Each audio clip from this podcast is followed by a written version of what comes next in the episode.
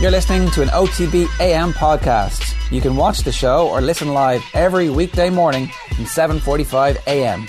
Subscribe to the O T B A M podcast stream for more stuff just like this.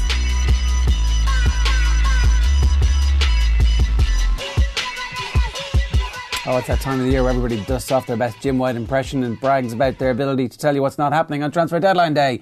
Welcome along to Thursday morning's O T B A M. We're here with you all the way until nine thirty this morning. How are you, on? I'm very well. You were staring up at the screen there like, we're very washed out. Is that the issue? Well, yeah, I, I hadn't uh, realised this. I'm like, whoa. There's new lights on, is there? I, uh... Am I tripping or something? I'm not quite sure, but uh, everything, looks, everything looks extremely bright here this we, morning. We might not, we're not actually here, Owen.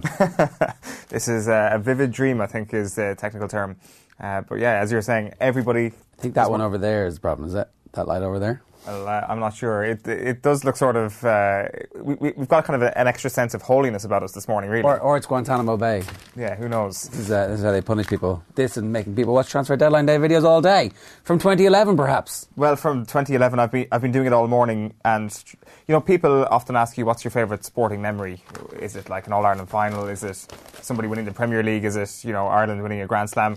For me, it's Transfer Deadline Day in January twenty eleven as what I deem to be the greatest sporting moment of all time, because it was just hours and hours and hours of pure theatre on Sky Sports. And this was before Sky Sports, you know, devolved into the smut that we got to know, such as, you know, dildos being placed in reporters' ears and things like that. This was when Transfer Deadline Day had class and it had excitement and uh, it had a lot of guts and a lot of glory about it. And I was just looking back at some of the deals from, from Transfer Day twenty, uh, twenty eleven. So Eight years ago, on this very day, the day started off in particularly dramatic fashion. So, at around half past nine, the B B C were reporting that uh, at the Melwood training ground in Liverpool, Fernando Torres had shown up. So, straight away at half past nine, the thing had got uh, the ball rolling. But there was to be done deals done early in the morning that were going to get the excitement up and running. So, at nine fifty-nine, Nottingham Forest's quest for a full-back is over. They have signed Paul Konchesky Woo! on loan from Liverpool. Wow. Deal number one. Well, Liverpool fans were actually delighted with that. That was like a...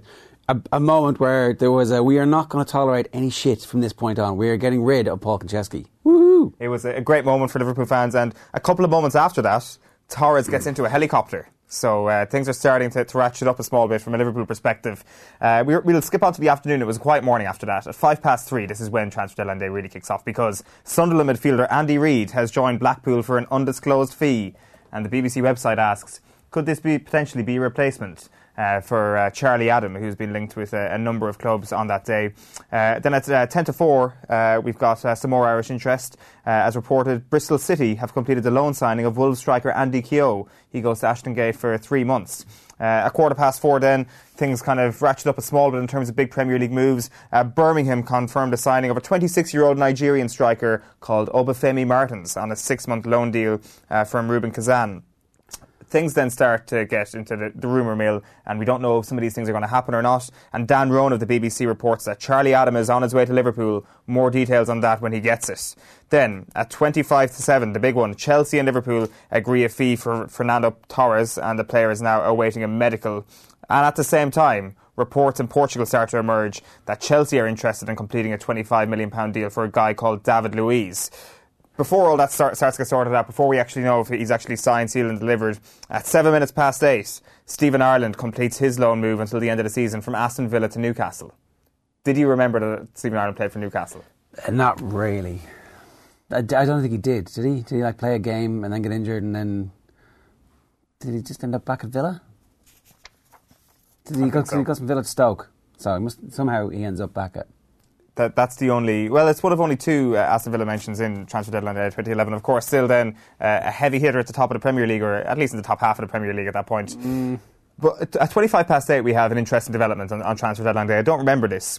According to the B B C website, there's worrying developments for Chelsea fans. If what worries you is completely speculative chat on social networking sites, the word on the tweet is that Benfica have pulled David Luiz off the plane to London and say they are analysing Chelsea's offer for the centre-back. Uh, but then at a quarter to nine, Liverpool confirmed the signing of Luis Suarez on a five and a half year deal from Ajax. Uh, the, the Uruguayan, who they describe as twenty-four years old, will wear the number seven shirt. Then at uh, ten past nine, Daniel Sturridge makes the move from Chelsea to Bolton until the end of the season.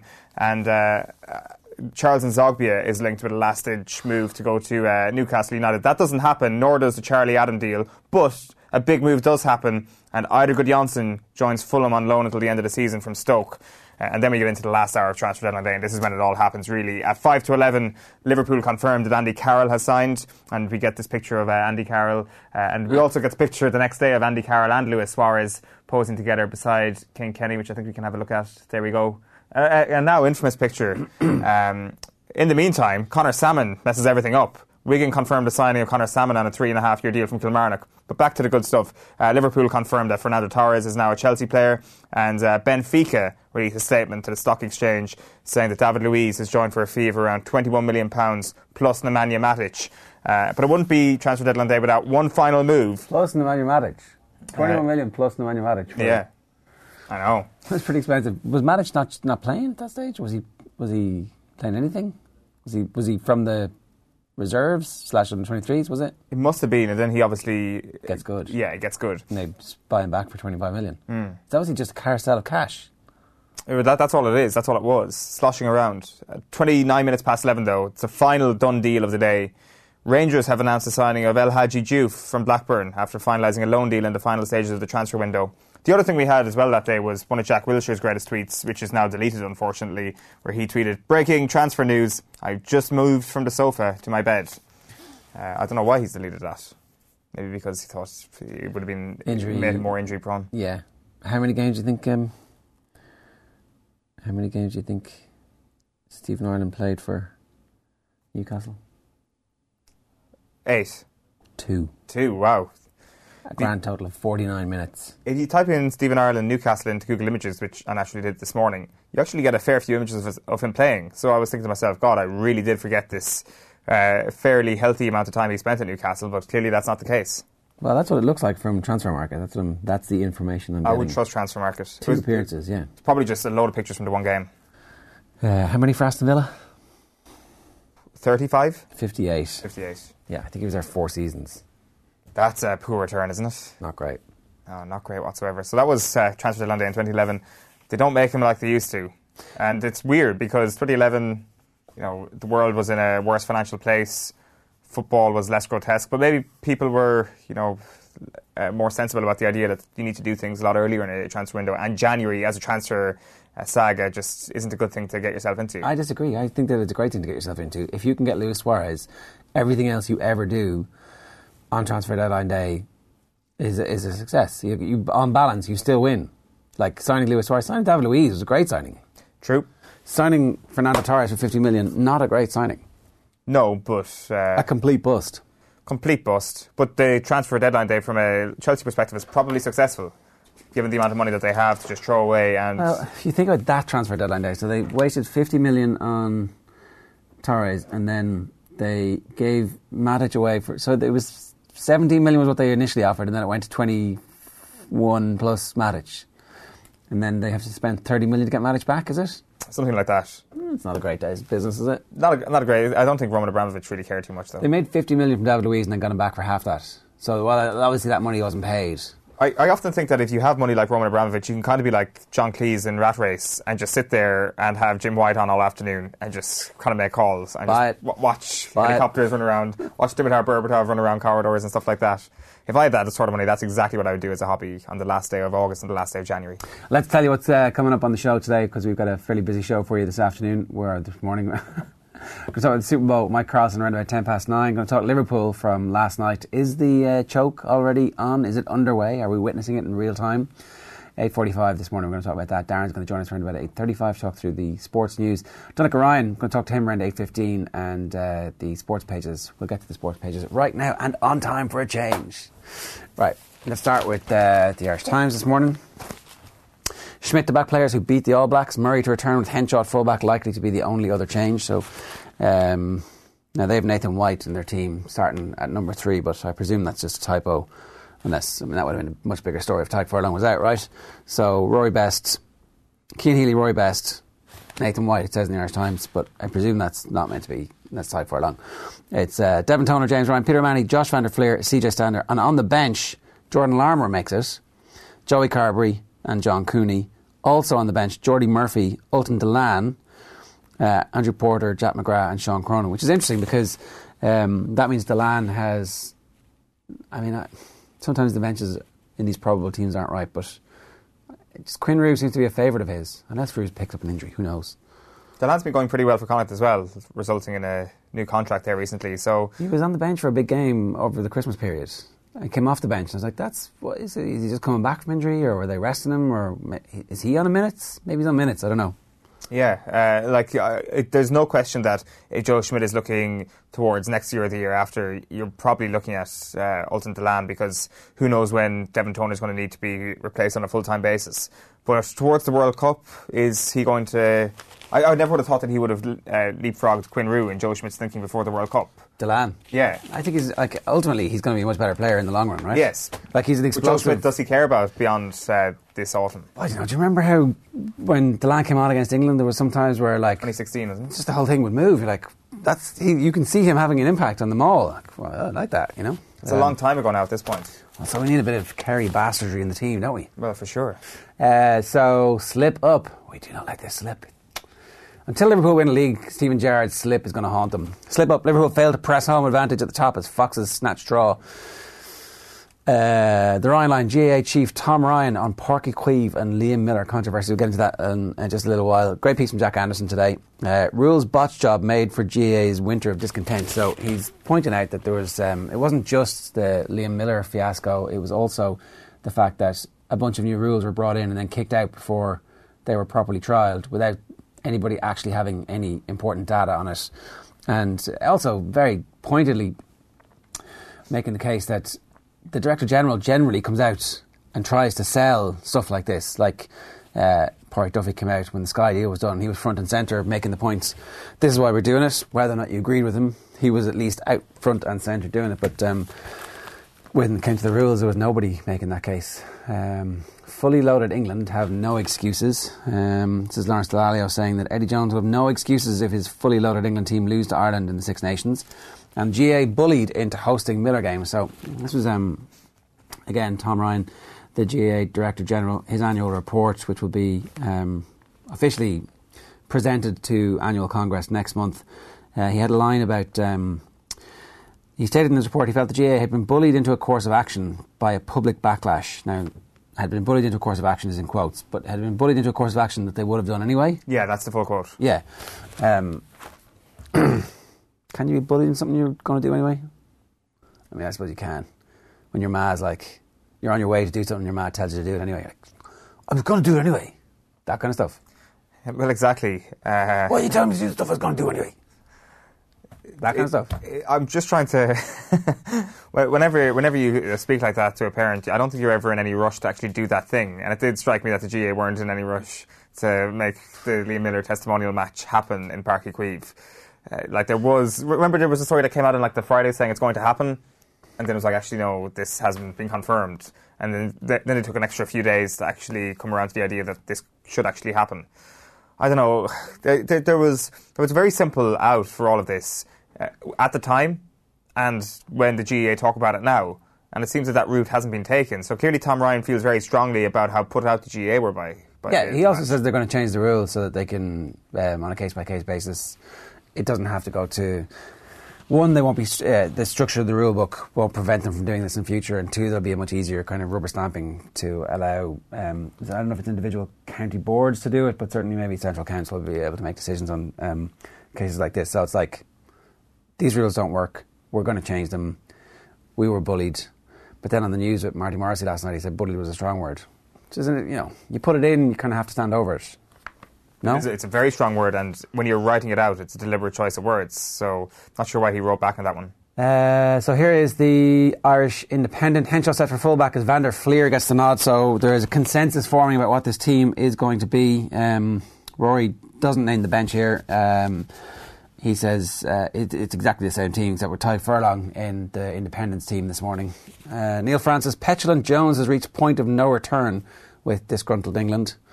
I'm just a little bit wary of writing off Eddie Jones to the point where we're like, he's just a comic book, not even a supervillain anymore, just like, you know, one of those extra baddies in the background. There's like Joker and Riddler and mm-hmm.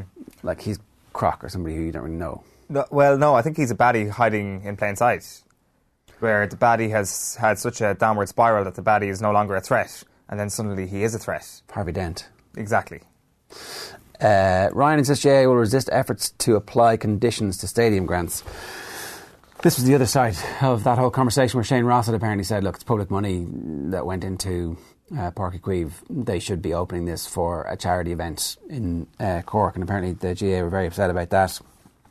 Um, Brendan Griffin apparently had also said that he would uh, tighten up financial arrangements so that grant-aided projects should be available to all sports.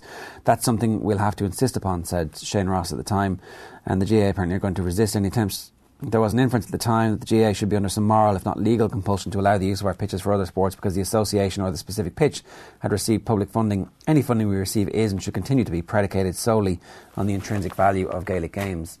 I mean, that's an interesting case, and maybe, maybe that is the case. Maybe G A clubs um, should be making the case that they of themselves are worthy of grants, but the corollary to that is that there's a limited pot of money and that the government has stated that they want to give multi-function community organisations money ahead of any individual sport, and so that, you know, you can see there being tension there into the future. That, that's not to say that individual G A A clubs and products projects aren't, of course, absolutely worthy of funding, but we've got too many stadiums in the country that are lying mostly idle for large portions of the year and that aren't used properly. And one of them is down in Cork at the moment. That uh, th- there's also a big vagueness around what the actual figure is there, and Tom Ryan didn't exactly help clear that up yesterday.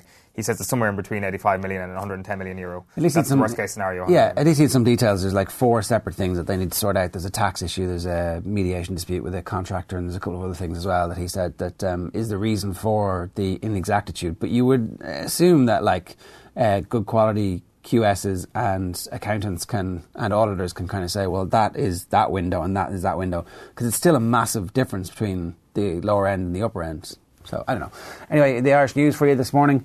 Um, Cara Kane has this story. This is also part of the report. G A A uncertain over extra cash for Casement. The G A A says it doesn't know where the money will come from for any potential overspend in the new Casement Park, on which ten million dollars has already been spent. So uh, the estimate for construction was put at seventy-seven point five million dollars. The G A A was contributing fifteen million dollars and the other sixty million dollars was coming from the public purse. But obviously, with the situation in the north, the uh, snafu that it is at the moment, then who knows when the hell that's ever going to um, change. But again, a complete disaster for the G A A in the north, and in particular the G A A Belfast.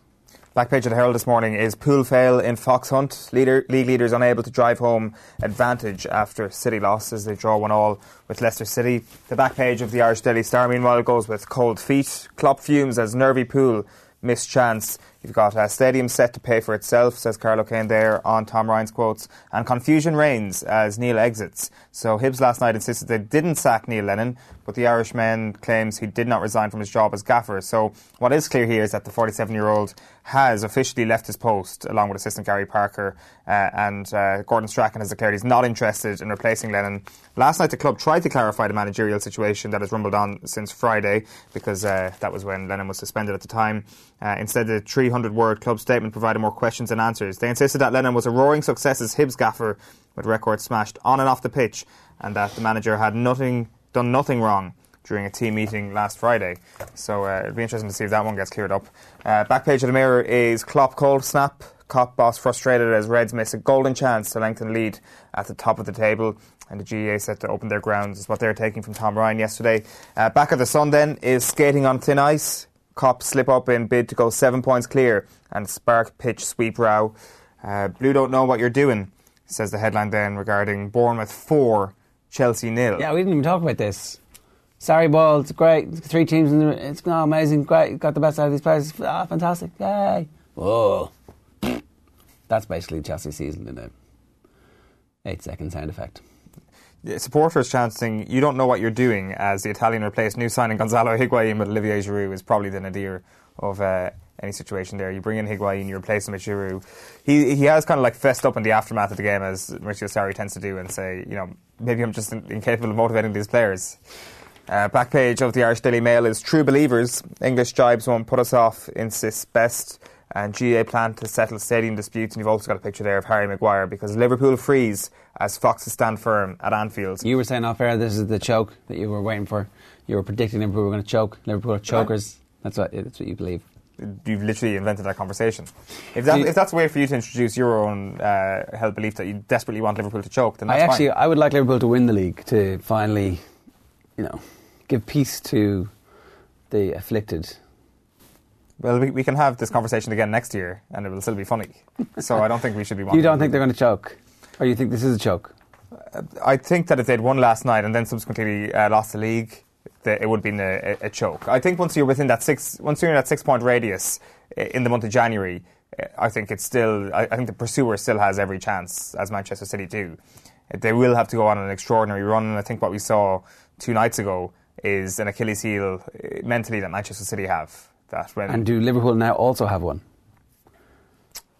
I think they. I think they have. I think should they have had a penalty expo- and there should have been a red card and they got screwed last night and that's all that happened. And they'll come out of this going, we got screwed, don't worry about it. We're not going to get screwed every game, and let's not leave it in the hands of the referees. Come on. Potentially, but uh, like if they'd won that game last night, for example, the cliche would have been, oh, these are the type of games that champions win. Yeah. And uh, there's been loads of those this season where they have won. Um, there should have been a red card. Keita should have, uh, sorry, penalty.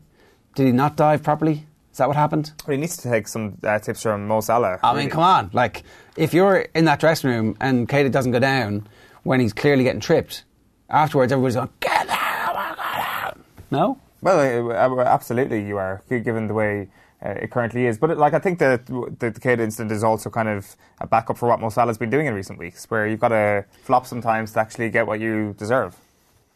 Uh, which is unfortunate, but uh, I wouldn't be blaming Salah too much for that. Uh, the, ra- the Racing Post, I almost call it the Racing Post, like you do every morning. The Racing Post, finally, uh, the back page goes with Men of Steel, Rugby League superheroes ready for battle in Betfred Super League. And the front of the Racing Post is Sandown in balance, but Dublin Festival hopes high. I presume that's to do with the weather this weekend, of course. It is a Dublin Racing Festival uh, at Leopardstown this weekend. And, yeah, the weather's uh, going to be good on Saturday. It's going to be clear, it's going to be cold, but it's going to be clear and crisp. Yeah, clear and crisp, and it's very hopeful that the two-day festival is going to go ahead. Yeah, I'd say it's uh, nailed on, it's going to go ahead. So we have a pair of tickets to Ireland against England to give away on O T B A M this morning with thanks to Glen Isk. You can, um, very easy to enter this, just uh, retweet or share the stream wherever you're watching, on YouTube, on Facebook or on Twitter. Make sure you're following at OffTheBallAM on Twitter or at OffTheBall on Facebook, and you can tag whoever you're bringing in the comments, and we're going to announce the winner at the end of this morning's O T B A M. So you've got an hour and a half left to enter this. And you could be heading along to watch uh, Ireland forty-two, England six on Saturday. That'd be good good afternoon's work, wouldn't it? It would. The, the six points would be a real uh, craw in the tooth. For us, though. Well, for us to see. Oh, no, two, two, uh, two penalties. One one early. It's like, it's nine six at half-time, then we just come out and blow them away. Well, they, if the two penalties are given away by Robbie Henshaw running from full-back and absolutely decking somebody, then I'll absolutely be happy with that. All right, Board B have teamed up with Dunica Ryan to launch their new campaign, Chicken, Make It Your Way. They're calling on everybody to spread their wings and experiment with new recipes and flavours with chicken. You can check out boardbia.ie forward slash quality chicken for some recipe inspiration. Here's Dunica Ryan on England, chicken, and James Ryan. Dunica Ryan, you're very welcome back. How are you? Yep, great, thank you. Uh, you're not home for long? Uh, just today, and uh, hopefully back on uh, Friday to watch uh, watch Ireland England on Saturday. Yeah, that's the big one. Uh, you're here with thanks to Board B, as we can see uh, on your polo shirt there, and the Chicken Make It Your Way campaign. Uh, I presume you eat a lot of chicken. I do, yeah, I do. I, I eat a lot of chicken. Um, I think uh, I've eaten maybe about a minimum of uh, twenty to thirty grams of protein in a meal. So for breakfast and lunch and uh, for dinner, uh, I suppose like in a normal diet, you probably wouldn't eat that much protein in the morning. So I'd mix it up with uh, either eggs, but uh, sometimes I'd, I'd have um, shredded chicken from the day before, or um, you know, I'd have a, a put a crock pot on during the week, and uh, it does me uh, for for snacking during the week as well. And trying to create menus as well. It's it's great to Board B. The, the quality assured uh, sign as well, they're are getting on board, and it's great to be partnered with them. But uh, I'm always looking for recipes as well. I've got a nice um, chicken goujon uh, recipe now. It uh, takes maybe ten to fifteen minutes to put together. So uh, with uh, go on, give it to us. I'll go on, I'll give it to you. So uh, basically, uh, you can smash up your chicken fillet, flatten it as much as you can, and then uh, I cover with clean film as well, and uh, get a rolling pin, rolling pin, pin and flatten it out. Uh, get an egg and some uh, four slices of uh, brown bread. You can get your NutriBullet or whatever to blend it up, and then uh, get some olive oil and uh, smear the it all into uh, a bowl really, and uh, salt and pepper, olive oil, uh, egg, and then if your strips, then you put it on the oven for at two hundred forty degrees for ten minutes, and uh, it's a nice little nice little snack as well. So uh, if you're ever stuck for something nice and healthy, that's a good way to go. And you'd give the seal of approval yourself? Yeah, yeah, I have at least uh, once once every couple of weeks. Yeah, so just as a kind of a treat as well. And but yeah, things like you know ch chicken noodle soup as well, all that kind of stuff. Uh, because it's a f fantastic for, for us. Protein wise, it's it's great, no carbs, and uh, it's uh, very very little fat uh, in it as well. So it's it's basically perfect for us, and it obviously carries a lot more nutrients as well. So uh, trying trying to get lean as well, it's uh, it's it's a struggle when you get older, but uh, it's um, it's good. Is it something that you always do yourself? Are you a big fan of cooking? Uh, before I. I um, In college, I, I, I wouldn't, I just wouldn't have had the time to invest in. But that's why the, those crock pots are great. You can just put a put a chicken breast, or you can cut them up, or even a whole full chicken into a, into a pot.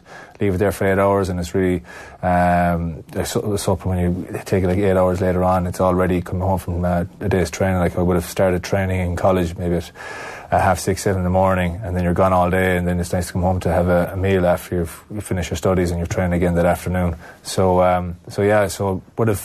Obviously, part, part of big part of being a professional is the fuel you actually put into your body, and um, for for me, it was just uh, the best uh, best uh, sort of nutrients I could get into my body. So um, yeah, I, I I do I do cook a lot, and uh, yeah, I suppose it's sometimes you're you're trying to break up the monotony of. Um, Of the boiled boiled chicken uh, pre-match meal that we get, and especially I'll be having boiled chicken and pasta, which is very very boring, but uh, it's plain eating for a day of the game. But during the during the week, it's a good uh, good time to experiment. Yeah, I suppose when you move to France as well, you got to up your cuisine game a small bit.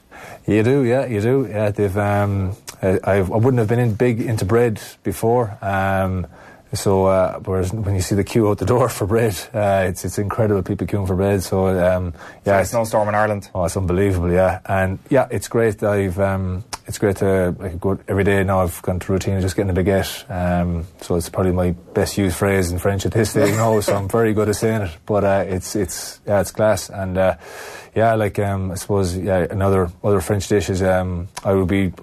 When I went over there initially, I just tried to uh, expose myself as much of the French culture culture as possible. So I tried to, like, you know, escargots and guignol, or frog's legs, and then um, I basically tried this uh, this local French um, in a chef in, in Nice recommended. I told him I, I was over for playing rugby, and uh, in France, and he said, "Oh, you must have tried to try new dishes," and uh, he recommended a uh, andouillette, which is a, a sausage. Uh, French delicacy, so an andouillette, so we brought it out, and uh, so uh, yeah, basically tasted like crap. So I wasn't very very bad, but he kept coming back over to to see what it was. Did you like? Did you like the? Do you like it? And I was like, yeah, yeah, it's great. And it was like, uh, it's like uh, Jesus. He said, "What's my mother's recipe?" It tastes like her, maybe your mother's toenail clippings or something. It was awful. But um, so I did, I did a good enough job trying to hide it under the chair and threw, threw a few into the. Threw a few into a napkin and put it in my pocket, and uh, threw it into the bin. But uh, yeah, so anything to save your man's um, salad sauce, save save a bit of blushes. But no, it's it's it's great. You kind of over fancy, you kind of finally learn how to eat a croissant without uh, you know covering yourself full of crumbs. So you kind of learn those those skills, which is basically just don't buy croissants. So um, yeah, yeah, yeah. So that's like, the key. That's the key. Yeah. So yeah. Otherwise, we're on the road to Rome. It sounds like you're well equipped then to stay in France forever. Uh, the language is still uh, still working on the English to get to get right for, for, for the French. So uh, now my, my just French is getting a bit better slowly. Um, but yeah, I like I really like uh, really like France. Um, just uh, Paris has been fantastic. Really enjoyed the experience. Lots of stuff to do, and um, you know it's really really cool and interesting at the moment um, as well with the players we have, the people that are there, and. Uh, Yeah, it's just really just enjoying it. That's that's uh, it's, it's actually really great experience to, do, to be able to do. Yeah, because there is such a mix of cultures in that wrestling team as well at the moment. So you're all kind of in there, and you're all getting to know this uh, alien city at the same time. That's exactly it, because rugby isn't that big in the north of France. Um, so you have a lot of guys who are coming from all around France, and um, you know they don't really have the the, the your family or cousins or guys you went to school with, uh, uh, kind of. Um, Social, social structure behind you, like, as you would have in Munster or Connacht or Leinster and Ulster. So uh, the guys really do gel together an awful lot more, and then obviously the wives and girlfriends do as well, and um, with all the kids, which is great. So it does create a good family culture in the club, and uh, to be fair, the the, the president and uh, all the staff that are in racing, they do, do they do their best to try and create that culture by doing events together as well. And uh, even though as players we, we train, we're with each other maybe six days a week, so it is pretty full on.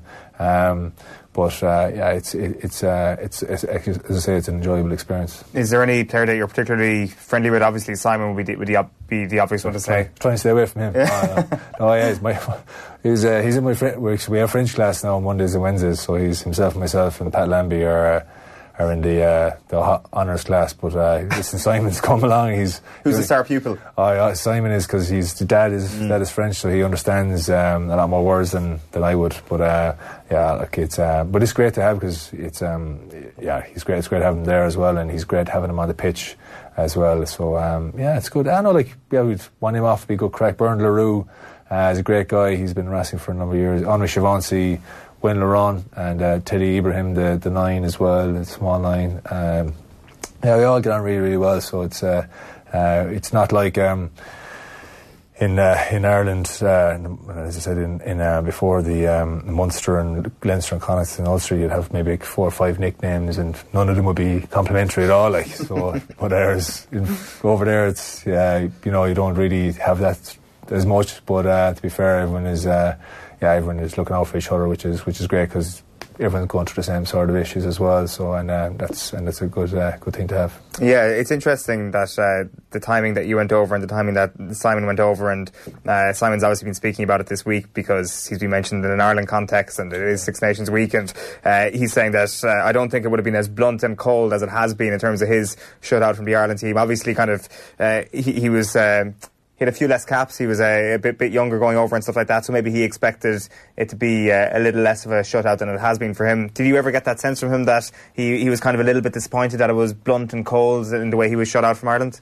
Um, to be honest, I, I, I, weirdly enough, I really haven't sat down and talked with him at all about it, that kind of stuff. Because um, like he, he's see, look, he's he's always an optimistic guy anyway. Mm. So uh, I, I really haven't really talked talked to him about it. Um, I. I All I kind of saying, look, they're really going to love this experience. Is watch, because he was when initially he was talking about um, when he was talking about wanted to, to come to France and just sample something new. I said, look, you can. Yeah, there's a lot of other nice clubs out there, but I said, look, to be fair, you're going coming to Paris. Like, if you have an offer from of a club from Paris, it's such a fantastic experience to have, and um, like, there's so much that goes on there as well. And uh, that was pretty much it, and then just ever from ever since then, really, we've uh, you know, you're just trying to figure out, okay, well, we've a day off on Thursday, a rarity. Mm. What are you going to do? Where are we going to go? What are you going to do? Or what restaurant do you want to go to? And and uh, that's like, you know, you're literally, it's hilarious, because you're trying to um, basically like. Uh, Take, take take contacts from chefs, because uh, pass them on to each other so we can get bookings into places. Cause, uh, uh, but it's just, which is great, because um, just that's what it's about. It's just like, you know, um, just as I said, we're you're in a, one of the best cities in the world, like, you know, and we're so fortunate. And um, I think uh, he's just making the most of playing there. And I'd say, look, he, he's a man that kind of goes day by day, and um, he's always very positive. Like, the, the club love him, like, you know, they really do. They're mad, and all the supporters love him as well. And uh, look, as uh, something else happens down the line, I'm sure he'll he'll adapt to it, and he's, there's no fear of him anyway. But um, yeah, uh, we should talk about Ireland, England, of course, uh, kicking off the Six Nations this Saturday afternoon. The, from your own perspective, it must be interesting looking at the likes of James Ryan and Devin Toner leading the way, obviously, in terms of the depth chart of second row. It would have been interesting to see uh, how the likes of Tadhg Furlong and Ian Henderson would have performed. Are, are you concerned at all by the, the injuries in that second row at the moment, or you think, do you think that it's in the more than capable hands of Quinn Roux should an injury happen? Yeah, so uh, like I think um, I think Joe is really trying to look for a line-out caller to replace Dev in case something, if he had to get, if he got injured. Um, like Dev is. You know, you, you look at the, the quality. You mentioned the quality second rows that are there, but uh, and I read an interview before about Devin uh, that he had a, a unique set of skills. He was kind of joking about the taking thing, but he actually, it, yeah, he's he's he's right. Like, he's yeah. got experience of calling and lineouts under pressure. Like, and he's had, he admitted himself, he's had bad days as well, and he he's learned from that. And that's the frustrating thing, I'd imagine, for Simon Easterby and Joe, that they. They'd love to get the other guys, James Ryan, I know he's called a couple of times, and uh, um, and Ian Henderson more experience uh, to to call lineups at that level. Like, and I know Hendy had got it in uh, a bit in the November series. It was a bit frustrating against Argentina as well. But it's it's just um, that platform is pivotal for Joe to launch his attack off, and no better example is than the Jacob Stockdale try. So you don't win that lineup ball, or you don't have this lineups done in later on, earlier on in the game that uh, maybe Dev would have put together, then you don't you don't do so well. And it's just, you know, getting those experience for those for those lineup callers, because you are trying to, if you are a, an athlete that is performing, you can just concentrate on just running around the pitch and just hitting rooks, carrying ball, making tackles. There's no there's no other science to it than that. But if you're having to do the strategy game as well, Uh, which Devin is familiar with, you're having to, you know, so if you have a bad day at the line, it's kind of take it might take away from your own game as well, and then you're when you're you're you're you're, do, um, you're dipping into the, the thought process of oh God, what am I going to do next, which takes away from the aggressive element of your game, and that's that's it's, that's the frustrating thing of sometimes being a line-out caller as well, um, because you know you're you kind of just wish you could just go out and play and not have any. Um, to worry about anything else, but um, at the same time, it's it's a uh, it's a pivotal part of the game to make make the guys around you look better, make the hooker look better and stuff. And uh, I think you know, yeah, Quinn Rue is doing a lot of uh, econ lineouts over in, in Connacht, so he's getting good exposure to this. I think they're doing kind of the same similar systems that Ireland are doing. So it's good that Ty Byrne is doing the same system for Munster than he's at Ireland. No, he's had some good days. They're doing, they're doing some good things there as well. And he's got two uh, two very good hookers in Niall Scanlon and Reece, um, Reece Marshall as well. Um, but like it, it is, it is important because to have that depth. It's one thing having we have fantastic second rows. I don't. There's, there, there's the depth. Even Ultan Dillane now, he's an incredible, incredible player. Um, but as I said, it's just that technical. Uh, element of calling lineouts and guys just literally having to sit down, have the discipline to to literally look at videos upon videos sometimes and just understand scenarios and uh, have a plan put in place. How long will it take for James Ryan to become that top class lineout caller? Oh, you'd you'd you'd you'd love it was, you know, if if uh, we're over the Six Nations it'd be great, but unfortunately, like you know, you, it's it's uh, it just takes time. It just takes time. You just the more games you do. The more scenarios you you do, and then the relationships you've got to build with your the guys around you and your hooker, because basically you're you are you're, you're there to facilitate him, you facilitate him, and make him feel comfortable as well, and uh, just to build that relationships. And that's when you look at Paul O'Connell was the best at doing that. He just knew the limitations of the, uh, hookers, and he knew what the capabilities of them, and uh, between getting to know the person and, and sitting down and investing time and. Um, And some days it didn't go right as well, and, and he'd be the first to say it. Uh, he had a f- few bad days against Scotland, but he learned a lot, lot from those days, and it's you learn more from those bad days than you do, do from winning. So, um, so yeah, like hopefully sooner rather than later. If you're looking at England this weekend, where can they hurt us in that area, in the line-out, in the second row, maybe at the breakdown as well? Yeah, so we like... Um, so, for instance, there's an example, well, we played two years ago, We um, when we played Ireland, or played England here, we did a good day. We did a pretty okay day at the at the lineout that day, and uh, Peter had a great day cleaning up on, on their lineout. And that was uh, kind of you could see Mario Toja was was doing the calls that he's been given from the coach, but there's a massive element um, of player ownership as well to own the own the, the analysis that you're doing rather than getting a. getting the menu and just doing what you're told. So then you can kind of read scenarios on the pitch. Um, so, yeah, this week, Murray told you, unbelievably athletic uh, guy. Courtney Laws, he's put on a bit of timber as well. Um, we've got, I know Billy Billy Vunipola wouldn't be the key jumper ever uh, to lift, but uh, and you got jo- obviously a toss with George Cruz and Joe Launchbury. Now George uh, Joe Launchbury now has come back in from injury, so and he had a You know, an okay game, I suppose, against Leinster um, uh, for, for Wasps. But uh, yeah, I think uh, the way Saracens are going, they're they're leading Europe and they're they're close top of the table in the Aviva, and I'm sure they're probably going to go more more Sar- Sarries boys. And as a unit, their familiarity of how they operate is is probably better. Uh, so you'd they w- would hope to put a bit of pressure on, but I think Devin is.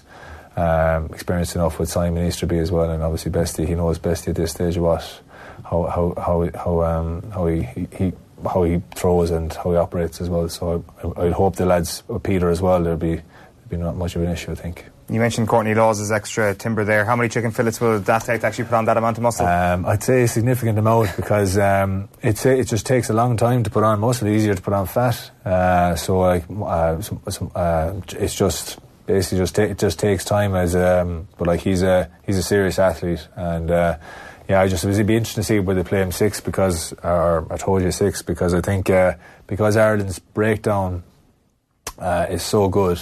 Uh, If opposition teams start picking back row players that just contest heavily at the breakdown, it might disrupt Ireland, I think. But uh, I don't, I don't, uh, I don't. There's not many English players in the in the, in the team that I think we can combat uh, as the, um, the Irish breakdown.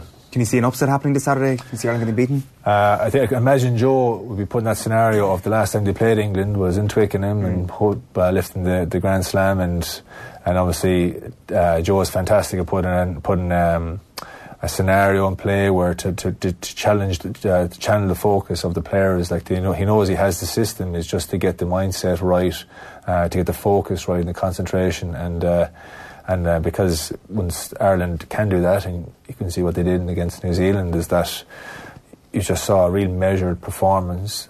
Just uh, even some of the plays that weren't really, they weren't probably on some of the plays, uh, but they literally, just the players themselves made them work as well because they were so focused. And Joe, um, I think he's he's a se seasoned pro at this, this stage, um, kind of amused by the way Eddie Jones is, uh, and his coaching staff are coming out and talking to the media. I don't know if they're trying to just ruffle feathers for whatever. It's kind of a bit, bit desperate, I suppose, if they're doing that sort of stuff, because they should be really focusing on how their how their how their own house is in order, I think. Mm. But uh, it seems we've got into their heads a small bit. Um, yeah, I suppose the way it com comes across in the media, maybe. Um, I think the defence coach Mitchell was talking about Ireland being boring, but should look, if Ireland pumped them the weekend, which they're capable of, well capable of doing, um, you know, like he'll, he'll have a very unboring like review on the Monday, Tuesday. So, um, but like I, I think, um, I think Ireland at the moment, they've just they're so they're, like you can see, like Rob Kearney, he'll become probably coming back in because he's tried and trusted. He knows the system. Or Joe knows that he knows the system and he's trustworthy there. So, um, and any guys, I think that's would have been a hindrance. What would have been a hindrance for Ireland before was starting the uh, Six Nations was that level of uh, how organised the players were from coming back, just getting together. And as the Six Nations grew, you could see the Irish team getting better because the more time they were able to spend together. And I think that's why he'll hook to stick to the guys he's he's used to, uh, because they know how the systems and the plays that Joe wants them to do. Uh, we'll be able to be more efficient in, in Portugal last week and this week. So, um, so yeah, I think I'll be I'll be very hopeful for this weekend. Um, I'm just it'll be very interesting to see. Um, I, you know, obviously, I'd like to see um, Dev do do great, uh, but like as I said, from a, from a work on, I suppose uh, they, they need to find another line of colour. But it's probably not the game to start toying with that sort of stuff. Yeah, I don't think England is ever experimentation time. No. Uh, Donnacha, thanks many for coming in. Great to catch yeah, up, and best sure. luck for the rest of the season. Yeah, sure, thanks. Donnacha Ryan giving us some tips about uh, lineouts and also how to cook chicken properly. We'll we'll cut out the cut cooking chicken bit properly and put that up, and we can try out Donnacha Ryan's. Uh, Tasty chicken goujons. Yeah, like I, I am, of course, a culinary expert uh, in uh, off the ball at the moment. After I did that, the one cooking piece we've ever done, so I'll be able to, to take that recipe and deliver it to perfection. Yeah, I mean, he's another rugby player who looks like he could fit two of you inside him. Oh, and disappears, and it's like, what? What on Sheehan? You know, it's like uh, I, I'm not sure. I'm not sure. We, we, like that. That may be, instead of the chicken fillet question, it's uh, how, much how, how many, how many, an, how many of a smaller than average human being can you actually consume? Right. Let's talk about the uh, potential England fifteen, because the English hacks have all been coming up with their fifteens, and they think that George Ford is going to start at ten, not to a man, but there's definitely, I wouldn't call it a consensus, but a majority of the English rugby hacks think that George Ford will start at ten with uh, Owen Farrell at twelve. Seems that way, yeah. If you go to the Daily Telegraph rugby writers this morning, I think uh, Ben Coles is the only one that has the dissenting voice that it might actually be uh, Henry Slade and Manu Tuilagi in midfield with uh, Owen Farrell pushed up. Maybe to, he's got ten. The good sources. Maybe he's got the good sources, but Uh, there's also the likes of uh, Daniel Schofield and um, and Charlie Morgan listed amongst them as well, so they'd be kind of on the beat quite a bit in terms of English rugby. So this is Charlie, Charlie Morgan. Morgan, fifteen, yeah. But, like, let's let's just uh, should we just go through this one? Like, I mean, Charlie Morgan is uh, it's close to consensus in, in terms of the majority of picks here. His one is kind of along the, the mean line, if you can use that phrase. So if we start with the the, the front row. Uh, Mako Vunipola, Jamie George and Kyle Sinclair. Yeah. Okay, so let's just take that and put it, put our, Ireland's front row up against them. England don't stand a prayer. They don't stand a prayer in that line. The, the name of this segment is Five Ways England Can Beat Ireland, Owen. No, it's not. It's uh, looking at England's team and uh, re-evaluating our confidence. And do I need to check my own confidence and say I need to scale us back? Actually, no, after looking at that team... It's like, we need to be more confident. If there's a potential that they fail pathetically in Dublin at the weekend and the we Six Nations pulverise them. We've almost never pulverised pulverised them. There's been once... Broke Park. Yeah. Was there another time we actually pulverised them? There isn't really. Last last year, maybe this, the squad doesn't represent it too much, but in that first half we pulverised England on the way to the Grand Slam. We did. Did they score a last-minute try? to get? They did. So it's finished... There was a bit of gloss on it. twenty-four fifteen was the score last year, right? I'm fairly sure they scored a late try, right? Didn't they? After the game, we were basically celebrating. Ole, ole. Was yeah, the to... players were drinking pints while they ran in that dry. Yeah. Uh, the last time that we, we beat them by ten points in twenty fifteen, there's a lot more big wins for them. twenty fifteen to twenty nineteen? twenty eleven. This is the greatest rugby team we've ever had. We've just beat the All Blacks. We've just come off the best year we've ever had in rugby. A lot, like, you can talk about injuries all you want, but... the injury situation isn't actually that bad. We're in a pretty good place, depth-wise. Maybe when it comes to the second row, we'll weaken in and around the sixtieth minute when... Ir- irrespective of the form of the two teams going into games, it is important to remember that um, no team wins these games. We certainly don't win them, as a matter of course, easily. That's going to change this weekend. It's going to change this weekend. Like, name one line in that England team that is better than Ireland's. Let me see their back row. Let's have a look. The back row is going to be uh, Vunipola at eight, Mark Wilson on one side of him, and Tom Curry on the other side of him. Okay, so Curry's a kid, right? Yeah, uh, he's, a, he's a good kid, good kid. Got a got a bright future. But twenty uh, years of age. This is going to be his obviously his Six Nations debut.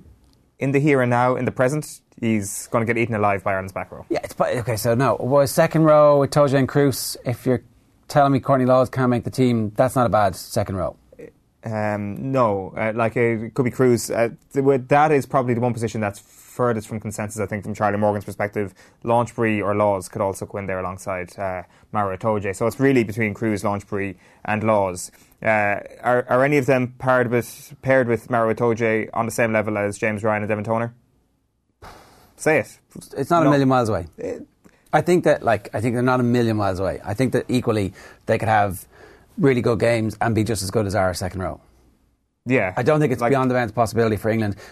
Let's talk ourselves into a way that England can actually win this game. Without, you go line for line, it's the same conversation that we had three weeks ago when Brian Driscoll said one player, maybe two, one player really. You're getting, you're getting into the sort of, it depends on France shows up rounds here.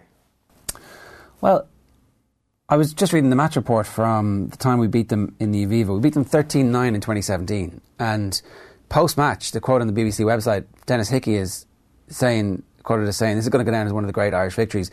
That is a fantastic England team. England were going to win the Grand Slam. Yeah. And we stopped them winning the Grand Slam. We stopped them thirteen nine. It wasn't a... And we played well. And they didn't play well. Like, so that's really where England should be considered. They've had this horrific twelve-month period, potentially because a lot of injuries happened. Billy Vunipola wasn't playing, Tulagi wasn't playing, there was no consistency of selection. Like, I think it's a real thing, them not having players because of the uh, Premiership. And I think that we shouldn't get carried away. The spread is nine points in this, and I think that England are going to finish inside that. And I think that it's much closer to a sixty forty game than the ninety ten game that we're all strutting around. Other than Billy Vunipola, who gets into that Ireland team, does Manu Tulagi start uh, in the midfield for us? I mean, is Manu Tulagi... going to start ahead of Bundy? He ain't going to start. Um, he ain't going to start ahead of any of the rest of our centres. So maybe, you know, I, I think if Joe Schmidt is picking it and he has the pick of Ireland and England, it looks like a completely different thing because he's had them for, you know, three years in the system and taught them all how to play. Like, uh, are we really saying that he couldn't do anything better with Courtney Laws and Itoje? The the guile and athleticism of those players, Josh Schmidt could use that. Probably, but... If Josh Schmidt like was the England coach, who'd be favourites for this game? If he if he was England coach for the same period that Eddie Jones has been, and Eddie Jones was Ireland manager for the same period that Josh Schmidt has been... I would be predicting a twenty-five point victory for uh, for England. Really? Yeah. So why aren't you predicting a twenty-five point victory for Ireland then? Um, because it's England, and we never beat them by twenty-five points. So you, you think... in just pure raw talent, England actually have a better team than Ireland. I didn't say anything like that. Never, nowhere near that. But you were saying that a twenty-five point win, if you reverse the coaches, it would be a twenty-five point win for England. Uh, that's a pretty substantial uh, rubber stamping of the quality that England have in their squad. And you may be right. Maybe like bigger population, uh, far more resources. Yeah. Uh, maybe in terms of natural talent, they could be doing a lot better with what they turn into their national team. Well, I mean... it obviously depends on who the Ireland coach was. Well, you were saying Eddie Jones. Eddie Jones, yeah, yeah, that, yeah. That's what, so you, that kind of brings it down the other direction as yeah, well. Yeah, so. yeah, totally. In your view, I don't think like, we, I think I Eddie think Jones we would, has been quickly written off here. I don't think we would respond well to Eddie Jones in Ireland. I just, just, no thanks. Yeah, like we've obviously been quite offended uh, as a nation by him talking about Johnny Sexton's health and stuff like that, which was a bit precious on our point of view, uh, and like getting uh, carried away with what one man says, and he clearly does it just as a bit of a joke. I, look, I do think that we are chronically underrating England and forgetting that. Like, I don't know what uh, the odds would have been or what the spread would have been before that game when they when we beat them thirteen nine, but I'm sure it was much closer. There's no way we were nine-point favourites going into that game. I'd say they were favourites potentially heading into that game. Exactly. And there's a re- their there's their a team hasn't changed that much. Their team hasn't changed that much. And actually, it's fitter now. It's potentially better now. They always do well in World Cup years. And uh, I just think we should be careful. I think we should be getting carried away right now, because ultimately, if you're right, at least we had these moments, these moments of hope before England put us back. That's a good point. You're right. You're right. You're right. I apologise. Let's go. Let's go. Book mental. Right. We uh, caught up with the Irish rugby coach Adam Griggs ahead of Ireland's first game in the Six Nations on Friday night at five o'clock in Energia Park. Have a look. Well, it's fine. I, I think um, people might not know, but I work with the sevens during the week as well. So while our fifteens are all weekends because of the players' other commitments, I'm with the sevens group as well. So that's allowed me to see players um, training day in, day out. And then obviously what they do on the World Series is important to them as well. So um, myself and Anthony are in current dialogue. I have a, a desk right next to him. So um, we've had some pretty clear guidelines and know what's happening with those players as well. But you also can't underestimate what they can bring to a side, because while we've got some experience in our fifteens, you know, they get to compete against the high-level um, athletes, you know, each World Series. So they're more than capable of stepping into a fifteens jersey as well.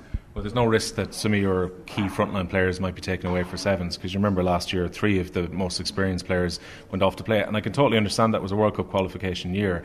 But do you still have, I suppose, first call for the Six Nations period over who you can play? Um, yeah, I wouldn't say it's first call, but as I say, because myself and Anthony work so close, we've got it pretty clear um, of who will be a fifteen, you know, who will be a regular in the fifteens, and then who in those sevens can help bolster some of the positions that maybe we lack a little bit of depth in. Before that game, obviously, on Friday evening, there is a Legends game taking place at five o'clock, um, sorry, at seven o'clock in the R D S this Friday night. So the Ireland versus England Rugby Legends. It's kind of Ireland and Scotland versus England. Um, so Scott Hastings is going to be donning a green jersey. I, I presume the Scots are all playing for Ireland. Anyway, it's uh, all to help raise funds for uh, Doddy Weir's Foundation. Ireland against England Legends, the first of February at the R D S. Kickoff is at seven o'clock, and you can get tickets on ticketmaster dot I E. So Gordon Darcy, Malcolm O'Kelly, Shane Byrne, Joss Lucy, Mike Tyndall are all going to play Um, for a number of rugby charities, including the Doddy Weir Foundation. And as I said, tickets are on sale at ticketmaster dot I E, um, fifteen quid for general sale and tenner for students. So should be a great night the night before the game. Darren, how are you? Morning, Ger. Very well. It's not a good morning for Liverpool fans. They're frustrated this morning. The Reds missed the chance to move seven points clear out the top of the Premier League table. Leicester held them to a one one draw. Sadio Mane got Liverpool off to the perfect start with the opener inside four minutes. Leicester hit back through Harry Maguire, and the Foxes became the first club outside the top six to take points off the leaders this season, much to the annoyance of Jurgen Klopp, who was particularly frustrated by two refereeing decisions. Maguire equalised for Leicester, but had earlier escaped a red card for a tackle on Sadio Mane. Just minutes before he scored, he was shown a yellow after he took Mane down. Naby Keita tripped by Ricardo Pereira, and Klopp felt that should have been a penalty. I, I really don't understand it, why you ask me that, because I'm not a referee. No. So we ask him. You're a manager, oh, and you have you. No, I have a man- I'm a manager, so you work pretty much maybe longer in football than I do. Maybe it would be interesting what what uh, what you think about that. I'm not sure. It's it's is it smart? Is it what he's doing? Yeah. It's a, I would say it's a one hundred percent chance at least, and I think that's the situation. That's something which, which gives you the, the chance or the chance or the, which tells the ref he has to get give a red card. So because not only Sadio is through, yeah. I'm pretty sure Mo is on the other side, so we can play yes. two versus Schmeichel. But again, Martin Atkinson thought it's um, not um, a red card, gave a yellow card. And if we had V A R, maybe Keita would have had a penalty as well, because he looked like he, his left foot was caught by Ricardo. I don't think that you that you need a V A R for that, because of the best position on the pitch had a ref again. So that's it. But he, he doesn't want to give it. I think we agree it was a penalty. Now, the pressure is mounting on the Chelsea head coach Mauricio Sarri this morning. The Blues suffered a shock four nil defeat at Bournemouth last night. It is Chelsea's heaviest league loss since nineteen ninety-six and has seen them being overtaken by Arsenal on goal difference. After the game, Sarri kicked his coaching staff out of the dressing room and locked the doors. He began a one-hour inquest talking with his players, but isn't sure if he got the answers he needed. No, I wanted only to understand uh, why. Why we played very well in the first half. And uh, why, after uh, we conceded the first goal, uh, can happen. Uh, we had only to react, we had only to continue to play, we had only to continue to defend. And we reacted uh, very badly, I think, because uh, we, had, uh, we reacted uh, in the offensive phase, uh, not as a team, but uh, as uh, eleven individual players. And then we stopped to defend. And so uh, we were in uh, trouble. Um, uh, I cannot understand... Uh, Uh, why? I don't know if the problem uh, uh, are the players or, or, or, or it's my fault. I, I am not able to motivate uh, this uh, this team, these uh, players. That's the type of stuff that gets you sacked. The admission that you can't motivate the players. Well, he wants to get sacked. He did say, I'm not sure if it's the players, though. It's more likely them. But as soon as you say that, the board have to step in, because they're like, you're literally telling us you can't do your job. You've you've said it now. We have grounds to sack you. We probably will be able to wriggle off paying you the massive compensation that your uh, contract demands. See you, Maurizio. Hard to say way back, see your way back from, isn't it? Like, who are you gonna like? Who's he gonna get rid of? Everybody. Because this team was good at the start of the season, right? It's not a bad team. Started the season very well. We went unbeaten for a, a long period of time at the start of the year. Like, I would like to have seen what happened in that one-hour inquest when he locked the dressing room door and kicked all the staff out. The fact like, that he kicked the staff out is a bit odd. Like, is, does he have trust issues with them as well as the players? Maybe, yeah. Must do. Um, also, as well, like his, uh, I know he kind of just gets by by eating whatever he eats on the sideline. Like, I, I just imagine that once the full-time whistle goes, he goes for to smoke about a, a full tw- twenty pack. Oh. Like, whether or not he was smoking. Is he not allowed like a uh, what you call it? What are they called? Vape. Uh, Nicotine vape. Patches? No, vape. I, I, I, vape? I don't think you're allowed to vape on the sideline either. Can he not secretly vape? I, and I can't imagine... Uh, a, I can't imagine a vaporizer does it for Maurizio Sarri. He's, he's a hardcore... He wants the tar uh, nicotine and the poison. Lover. Like, he is a proper Italian. Do you get nicotine from the from the vape, right? Very, I, I think apparently it's a very small amount that apparently just chewing on whatever he chews on is much better. And I think think what he's chewing on... Are nicotine patches. Uh, are you sure about that? It's the no, souls of dead not. children. Well, I was going to say it's actual cigarettes, but uh, all right, okay. Chewing tobacco. There, uh, it, I, I presume it's chewing tobacco, but I, I had seen somewhere it kind of lost in translation that he was actually eating cigarettes. Oh wow, that would be that would be amazing. Like just like imagine Johnny how Blues off, cracked up. Imagine how off-putting that'd be if you're sitting there in a dressing room, the door is locked, and your manager is furiously chew- eating cigarettes. Bits of stuff. You know that um, file photo of Homer Simpson when he's got like a thousand cigarettes in his mouth? Yeah. Yes. Someone posted that yesterday and was like, Sarri right now. Yeah, yeah, yeah. And it was the most perfect thing ever. He was probably finished when, um, after Hazard got a goal last week, he, did, he asked in the post-match interview, was, um, did the manager's comments motivate you that said you weren't giving enough? And he just laughed at it. In fairness, I don't care what the manager says. Right. And it was pretty much the writing was on the wall at that point. Once you've lost the best player in the dressing room, it's hard to see a way back from. It's like uh, one of these very immature relationships that all the dirty laundry is being kind of aired on Facebook, where there's someone who's like, you know... Uh, Does this happen? Uh, it, it used to happen, uh, certainly, uh, when face- when Facebook like was in its pomp. You'd be like, oh, there's there's some trouble here. It's like, oh, uh, F me life, and X O X O, yeah, yeah. And then all the comments would be like, hope you're okay, hon. David Luiz is going right back, hope you're okay, yeah, hon. That's basically uh, Eden Hazard and Maurizio Sarri right now. And it's hard to know who's more of a Facebook hon. I think they're both Facebook cons. Speaking of Facebook cons, actually, no, I'll distance myself from that one. Neymar will miss P S G's Champions League tie against Manchester United. The Brazilian has suffered a metatarsal injury earlier this month. The French champions say they have opted to take a conservative treatment approach with him, so he'll be sidelined for up to ten weeks. P S G travel to Old Trafford for the first leg of their last sixteen tie on the twelfth of February. The return is on the sixth of March. Now, the former Scotland boss Gordon Strachan believes modern players are incapable of taking constructive criticism. Strachan being linked with a return to the Scottish Premiership with Hibs. That follows the abrupt departure of Neil Lennon. Lennon left the club by mutual consent after a fallout with the striker Florian Kamberi. Reports suggest a heated row between the pair during a recent team meeting saw Kamberi storm out and go to the C E O to complain about Lennon's behaviour. The former Celtic boss was then put under investigation by the club for his conduct, and he subsequently left by mutual consent. Strachan feels players are too soft. He's quoted in the Scottish Sun today as saying, "It seems like someone has got sacked for raising their voice and telling a player straight, for doing something you see in every business. You'll hear voices raised in offices across the country. It's nothing. And I thought footballers wanted to be told the truth. You're always hearing them say, 'I just want my manager to be straight with me,'" Strachan said. "But it's like what Jack Nicholson said to Tom Cruise. You can't handle the truth. You give modern day players the truth and they crumble. What they actually want is a nice truth." In rugby, Ireland have been forced to change their plans for training today due to the weather. The Ireland training session has been moved from Maynooth to Lansdowne Road, after which the team will be named. It's expected Robbie Henshaw will be included at full-back when the squad is announced for the game with England. It will likely be one of two changes from the side that defeated New Zealand in November. Conor Murray set to return to scrum half, having missed that game with a neck injury. Josh van der Flier tipped to remain in the back row ahead of Sean O'Brien. Now, Joe Schmidt has been on the receiving end of some verbal barbs this week. He was labelled boring by one of the England coaches. Schmidt feels the English will do their talking, though, on the pitch. There'll be more than grenades. There'll be, there'll be full, uh, there'll be full tanks and, and and full shells landing on the Aviva.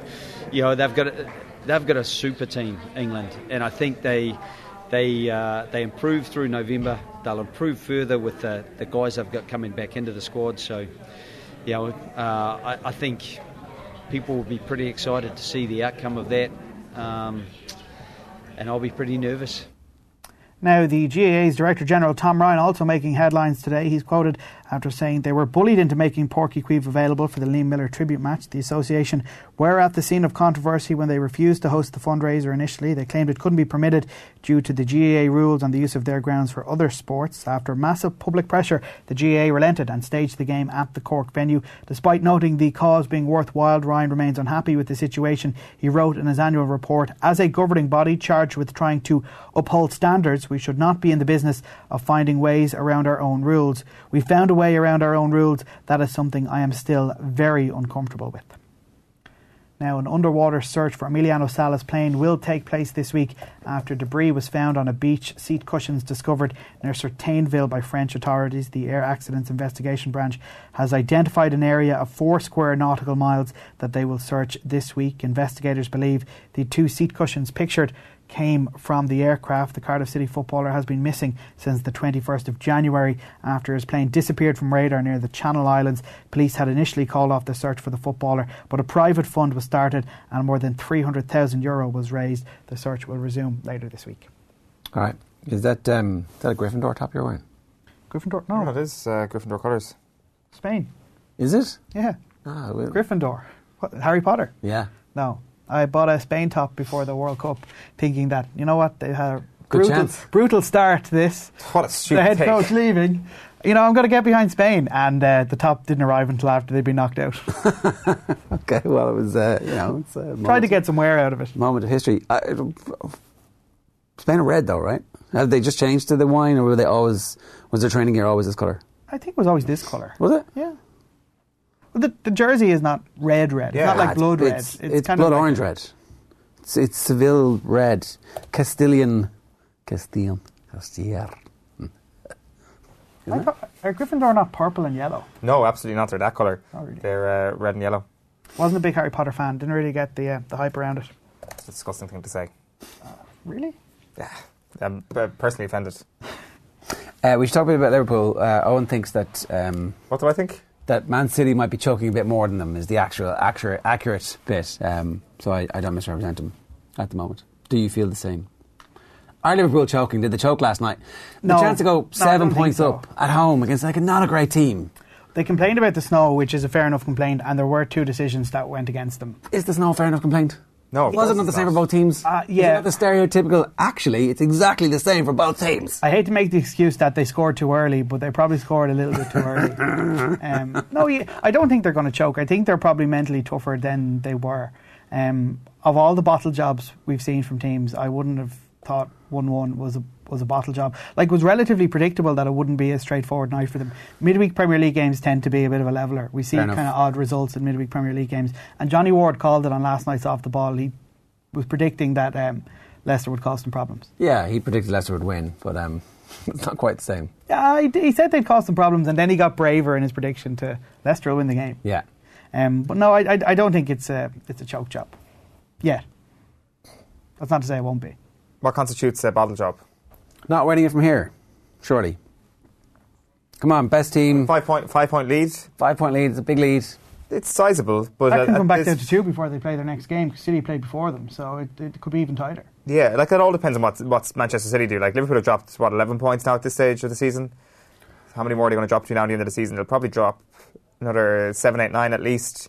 But like Manchester City have really shown up this week that they're probably not going to go on this incredible run that some of us suspected they might do. That, you know, the fact that they've gone ten hours without conceding a goal up until the first goal they conceded the other night against Newcastle, allied with the fact that they seem to be firing up front, uh, as we've seen in all competitions over the last couple of weeks. So they're winning the games as well that they you wouldn't have thought that they had the mettle to win in previous years. I think Leicester are the first team outside the top six to take points off them this season. So that says a lot about the Liverpool yeah. being able to win the games don't let you would in- think they would win. And don't let this infect the system now. Uh, all right, a couple of quick comments for you. Park Fahry says, Nathan White returns from retirement to destroy England. Rob Hardigan says, you lads are hilarious when it comes to Liverpool dying for a choke story. It was the first point dropped to a team outside the top six. Injuries and illness That's in the familiar. camp. Yeah. Bit of perspective, please. Um, I used that shield to hide behind, so um, you can have it. You're Mister Perspective for us this morning then, Darren. That's, that's your new moniker. Uh, all right, let's move on and talk about the um, Super Bowl this week. I'm delighted to say Mike Carlson is with us to preview a game where the consensus is building, Mike, that this is going to be not quite a cakewalk for the Patriots, but I haven't seen anybody who I respect predict that the Rams are going to win just yet. What's going on? Well, you know, it's a tough one because when the line first came out right after the conference championship games, the Rams were favorites by a point and a half. And I thought that sounded about right to me. And so much money came in on the Patriots immediately, you know, like like all of New England and, and a good part of America saying, what, you're going to give us the Patriots and points? And so the the line overnight switched to a point and a half to the Patriots, and it's now snuck up to um, two points to the Rams now, the Patriots uh, minus two. I, I'm not quite sure. I think a lot of that's recency bias, given that the Rams were so lucky to get into this game and had so many problems with, with New Orleans, and the Patriots looked so impressive um, in the first half against Kansas City, dominating like they had against San Diego. Uh, like against Los Angeles Chargers, I mean, and um, in the second half to keep coming back when Kansas City put the pressure on, and then of course that great drive uh, to win the game at the end. So, so I think that's what it is. To me, the game really looks like a toss-up um, and and a close one either way. Although if if one team were going to run away with it, you would think that would probably have to be the Rams. That's interesting because I actually was thinking that there's. There's a slight case in, in terms of the build-up here that reminds me a little bit of when Carolina were in the Super Bowl and the occasion was too big for Cam Newton straight from the start. From that first snap, it's fumbled and he gets it back, but it's like, oh, what's going on here? And he just was not himself. I wonder, is there any possibility that that happens to Jared Goff? It's possible, and I think that's probably the main reason why the Patriots are favorite favorites. They've been here before. Who's going to bet against Tom Brady at the end of a close game? And Goff is still seen as a uh, automaton would be would be too harsh a word, but but as being, you know, a product of Sean McVay's coaching. And and I think one of the things you will see for sure is that the way the Patriots have played with eight players, sometimes nine, up at the line of scrimmage, not showing who's going to be rushing, who's going to be dropping back into coverage. They will continue that for sure because they don't want to give Sean McVay the information of what kind of defense they're sitting in while McVay is still talking in Goff's ear. And we know that he tends to um, keep talking right till the moment they cut that microphone off. So Goff gets gets a little help that way. And what we've seen from him is he's he's a great passer when he's got time, and particularly when he's got time and he can concentrate on his first read. And it's when you make him go to second reads, he then has a tendency to wait too long because he, he sort of has to see the receiver coming open before he lets go of the ball, or else dump it off to to Gurley um, or C J Anderson coming out of the backfield. And that's going to be, to me, the challenge for New England. Um, they have to stop Brandon Cooks, obviously. They know what he can do from first because he played there last year. Um, but he takes the top off of defenses, and they've been vulnerable to that to an extent uh, all season. The more player, if you double team him, you're taking someone away from the rest of your coverage. And I think what you've got is a kind of mix with Jared Goff of Phillip Rivers and Patrick Mahomes. Mahomes had a bit of inexperience, you saw in that Kansas City game, where, you know, he didn't react necessarily to the Patriots changing things up. And Rivers, of course, is a pocket passer the way that Goff is. And what you saw against Rivers was the Patriots were concentrating on keeping the edges set so that Melvin Gordon or Austin Eckler couldn't get outside. They they like to dump the ball to them outside. They like to get him outside to run quickly. And that's exactly what the Rams want to do with Gurley uh, in particular. C J Anderson's kind of the wild card because he reminds me of Ray Rice. And Ray Rice tore the Patriots up in the playoffs a few years ago when Baltimore upset them. We've seen over the, the past couple of years, Mike, how much of an effort it is to get to the Super Bowl and how much of an investment of emotion in terms of plays, in terms of putting your entire life's work into this one season. And that's obviously something that Sean McVay has done. We've seen it over the past couple of years when that sort of tailed off in the following season with the likes of the Carolina Panthers, with the likes of the Atlanta Falcons. Do you think the Los Angeles Rams have more of a staying power than some of those one-hit wonders, I want to call them, in the Super Bowl, despite the fact that they actually didn't win the Super Bowl when they got there? That's going to be an interesting question because they've spent a lot of money in the last two years on player on older players, star players. And between age and salary cap, they're going to have a hard time keeping that core together. Ndamukong Suh, uh, Aqib Talib, Marcus Peters, um, you know, Donald will have to be paid, obviously. Whitworth on the offensive line is thirty-five or thirty-six. So that that's going to be a difficult task for them, you know, and um In a, in a sense, they've built the team in almost the opposite way of the Patriots, who, you know, I think they'll lose Trent Brown, who's probably the best player in this game that nobody ever talks about. They're the Patriots' left tackle. They'll probably lose him this year uh, to a big contract, but they'll have somebody, probably Isaiah Wynn, who they drafted last year and then then got hurt, ready to come in and take his place. And, you know, they'll they'll fill spots with a lot of with a lot of undrafted guys. And I, I think it's not it's not. hugely original of me to say this, but I think Aaron Donald is probably the key to the game and how the Patriots try to cope with him, because he can take a lot of things away. And my guess is, although everybody says, oh, the Patriots ran the ball, ran the ball in the, the two wins in the playoffs, they threw the ball an awful lot, mostly short, controlled passes that came off the running game, but they ran the ball in a slightly different way in, in both ga- in each game. And I think they'll do that again, because the best way to cope with Aaron Donald, almost the only way, is to run at him.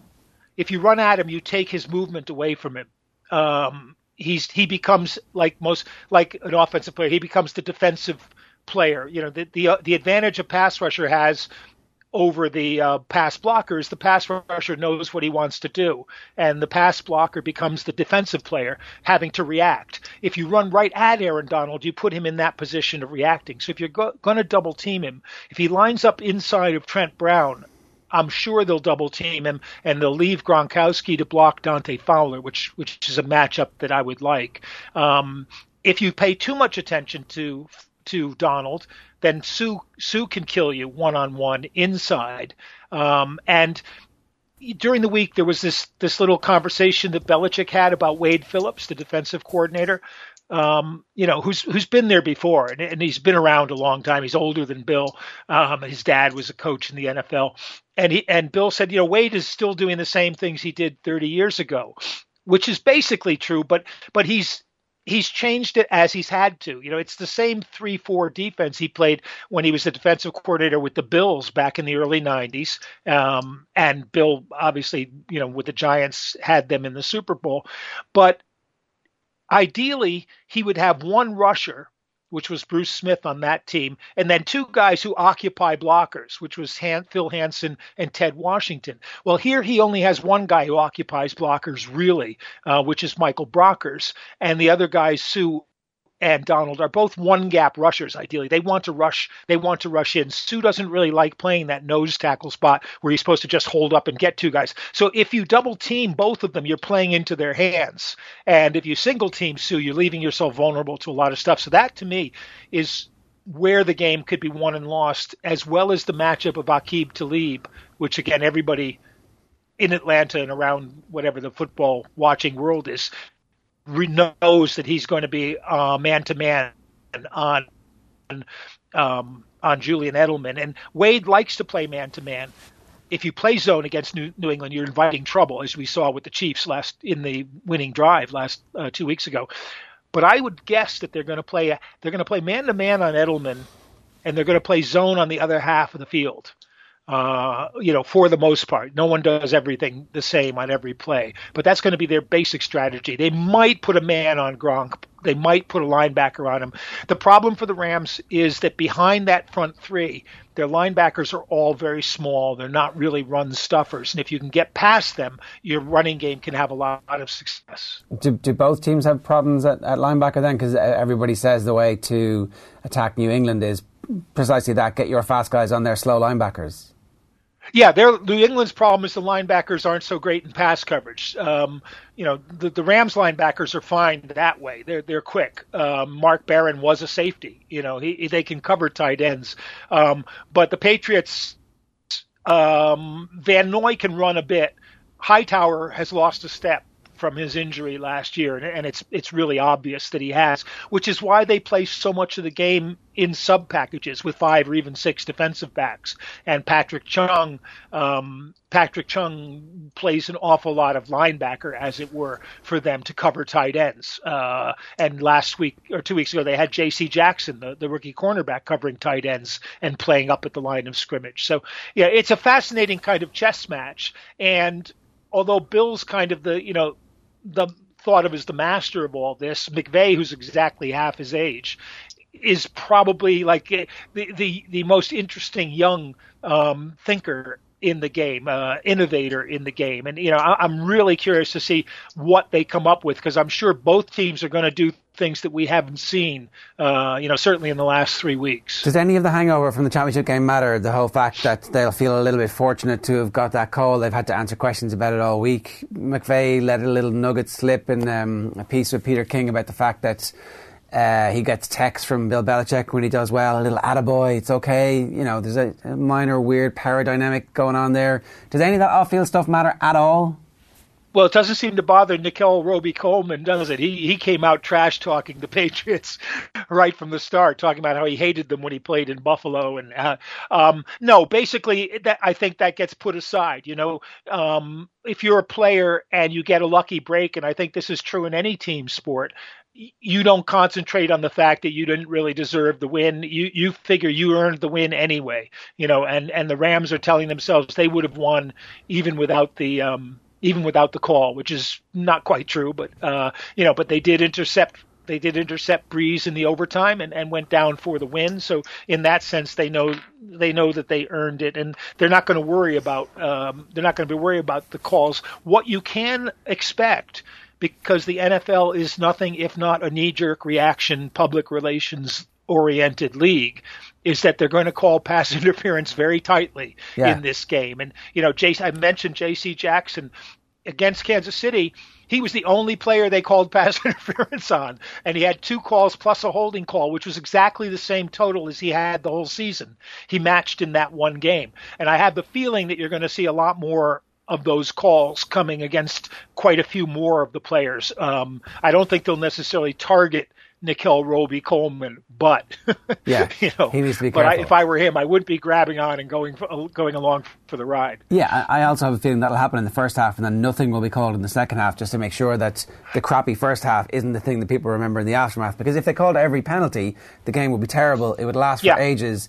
And it would actually get really boring. So yeah, and that that's been my point for years, is they've turned the two the two the two really crucial calls that change games: offensive holding in the line and pass interference, defensive holding and pass coverage. They've turned them into total judgment calls. Uh, the rule used to be simple: if the ball was in the air, you, you couldn't touch the guy. And in fact, if he was past the chuck zone, when they created that five-yard area where you could hit a receiver, you couldn't touch the guy. So if you touched him, it was pass interference. Well, then they, they let it go. Once you get into that, you're it's like the N B A, and you can call the foul anytime you feel like yeah. it, but nobody kind of knows what is or what isn't. Um, they call it a significant advantage uh, in the N F L, and I think that's going to be a, a problem. I am convinced that for the conference championship weekend, a directive went out from the N F L, uh, like an advisory to the referees. Let them play. Don't take over the game yourself. And, you know, and for the most part, I think that's what happened. And, and just as you say, in the second half,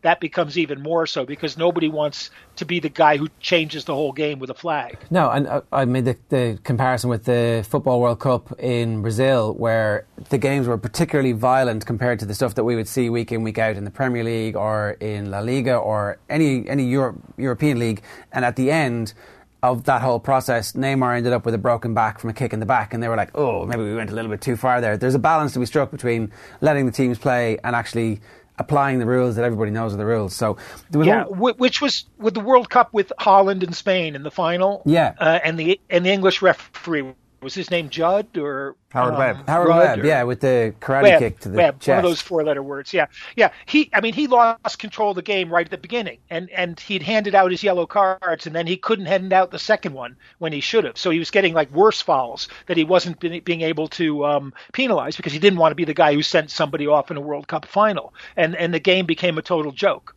Yeah, exactly. And that, that was, and there's a feeling that that can happen. And we saw it last week when, or two weeks ago. The other thing that I just wanted to ask you briefly about the experience was that I, I would have said that the Eagles last year would have been underdogs for the precise reason that the Rams are underdogs. And so what gives me a bit of hope that maybe uh, this won't be something that we saw with Carolina is that teams somehow can, depending on their, I don't, I don't know what it is, but some teams don't suffer the same thing. They they don't suffer the fact that there's the game, there's a halftime, which is an hour long, and then there's another game. Yeah, you're absolutely right. And, and you know, I, people forget, if you if the Patriots and Rams had played in October or November, who would have been the favorites? You the know, Rams. If they were in L A, it would have been the Rams by six points. If they were in New England, it would have been close. You know, people tend, you know, tend to give the Patriots that uh, deservedly the home field advantage. But you know, th- this would not be looked at as an easy game for New England then, and I don't think it is now. Uh, they they got there because they were they were are a good team. They've got huge stars on both sides of the ball. They've got game breakers, um, and they they're strong in some of the ways that New England is is weak. So yeah, I, I really. I really would still be I would really still be content if this game were a point and a half to the Rams. Um, and I'm going to wind up picking the Patriots, which means they will lose.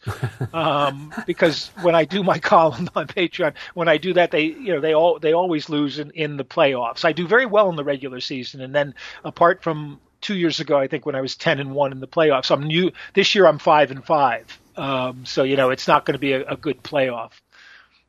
Did. Sorry, no, you go for it. Is it good crack to, uh, to broadcast from the um, Super Bowl? I'm kind of interested in that, like the whole massive, like it's the biggest annual sports event in the world, and uh, you know, a bit of a snafu, I'm sure, to broadcast from. But also, there must be a bit of crack involved. It is, um, although as you can tell, I'm sitting in my office in, in England right now, and and uh, due to, due to the uh, I don't know the, the general. I don't know what it is, the general attitude toward me, I think. I, I haven't spent many of those Super Bowls there for the whole week. Um, you know, the, the, the B B C are flying me in tomorrow on Friday. Um, and I suggested if they really wanted to save money, that I, they could give me a parachute and I would parachute in on Sunday morning, in Sunday afternoon. You know, the plane gets in around four o'clock. I could just, they could just circle the stadium. I could jump out, you know, and, and be part of the pregame, uh, pregame show before the Jets drop napalm on everybody. And, um, they decided that wasn't a great idea. But yeah, the atmosphere is great. Saturday is a, is a, a fun day. In a sense, because it's very quiet. If you go to the press center, there's not going to be anyone in the press center. Radio Row, which is the most, you guys should go there at some point because, you know, it's the most amazing zoo of, of just microphone after microphone after microphone and people all yelling at the top of their voices because that's the way sports radio is done in America. And um, it, it's, you know, the, the crowds are usually great. The, you know, they've come in from, from both cities and, and, and elsewhere. Um, even in Minnesota last year, they were outside in the cold uh, and, and enjoying themselves. And so on Saturday, where there really isn't a lot to do, I've already found a, um, a bar called Rira in Atlanta, um, not far from the stadium, apparently, and that's going to be showing Ireland and England, and I'll be sitting there. Um, I'm going to we're going to bring Nat Coombs along, so we have an Englishman to to act as our punching bag um, in in that in that match. But uh, yeah, so that'll be my uh, lunchtime on, which is a very civilized time to watch yeah. the rugby. Yeah, no, sort totally. You're, you're going to need to tweet us pictures of Nat Coombs crying when we absolutely pulverise him on Saturday. Uh, one last thing, the big controversy this week, uh, Mike, has been about Maroon five cancelling their uh, press conference. I didn't realise that the halftime show act actually has a press conference during Media Week for the Super Bowl, but uh, there's been a massive change dot org petition to them actually performing halftime in the Super Bowl due to, you know, the, the blackballing of Colin Kaepernick and the amount of acts that have actually pulled out before Maroon five were announced. Uh, it's weird that uh, a halftime show has been spoken about this much, particularly because the act performing are so bad. You're right, but it's not weird because everything is spoken about like that. Sure. The, the commercials that will air on the on the uh, during the Super Bowl, you know, are discussions. I don't know anything about Maroon five. My suggestion was that the halftime show should be Nick Foles five, um, which they could have just created as a super group to go out there. Gladys Knight came under some, you know, criticism for doing the national anthem, uh, which I found really unjustified. Uh, she's from Atlanta. Uh, she's one of the great singers of all time. Uh, I, I could listen to her all, all day long. Um, I'm still going to take the under on the anthem, which currently is a minute forty-one, I think, and, and that's low. Usually it's about a minute forty-five, the over-under. So they're they're expecting her to go under, but I, I think I may still still take the under there. Um, But, you know, to me, she should be the halftime show. What's her biggest hit? Midnight Train to Georgia. Mm. She's from Atlanta. You know, it, it, it couldn't, you know, just couldn't make any more sense for her to be for her to be the halftime show. But, of course, we're speaking to a different audience than me. Yeah, for sure. It seems that the only thing being written off uh, more than the Los Angeles Rams this weekend are Gladys Knight's lungs. Mike, good stuff. Thanks a million. Enjoy the whole thing. Don't write, don't write them off. You know, it's like I'm not I'm not doing that just to cover the bases or to seem, uh, but I really do think, you know, th- that uh, this is going to be as good. We've had an amazing run of Super Bowls yeah. uh, since I started doing them with B B C, um, with a two-year hiatus for I T V in the middle of that, uh, which included the one that wasn't a close game, the the uh, Denver-Baltimore Super Bowl in New York, but all the others have been close games and, and entertaining games, exciting games, you know, and I, I'm pretty much convinced we're going to get another one of those unless the referees make it not so. I hope you're dead right. Enjoy it all, Mike. Thanks a million for being with us. Cheers. Thanks, guys. Talk to you Sunday. That's Mike Carlson there. Um, that's That sounds like a good trip. That's a good idea. We should go and do Radio Row for the whole week next year. Yeah, absolutely. Uh, I'll go. And uh, you know, all the players show up. Everybody shows up. Literally yeah. everybody shows up and they just wander around. Yeah, it's uh, it's almost like going to like a careers fair or something, except there's just professional athletes yeah, at every stall. Yeah, like one hundred six whoever they are in the fifty-three man rosters, and then probably some spares just in case somebody gets injured during the week that you can call up. Yeah, it's it's not it's not exactly uh, forty coaches on both teams. Yeah, you can't really protect anybody from uh, the media onslaught that is Super Bowl week. So it really is a requirement. I think it's a requirement of being any sort of athlete of note in the N F L, you've got to have that capability of uh, handling the uh, hand, handle being notable, being very, very notable. I'm just here so I don't get fined. Well, there is that, but that that was I, I always look at that moment as kind of like a, a big indulgence in the man's own ego. Well, do you remember when he retired? Halftime in the Super Bowl, he he tweeted a picture of a, a golden pair of uh, cleats, as they're called, hung up. He was hanging up his cleats. Tweeted at halftime in the Super Bowl. Yeah, two, two, three seasons ago in the middle of it. I was like, took a year out, came back, and uh, is still playing. Yeah. I mean, obviously, he's injured at the moment, but um, yeah. So I mean, well, you know, you gotta if you're going to be Marshawn Lynch, you may as well be Marshawn Lynch, twenty-four hours a day. Yeah, but the whole disdain for the media while using a media event for to make himself more famous was kind of ironic.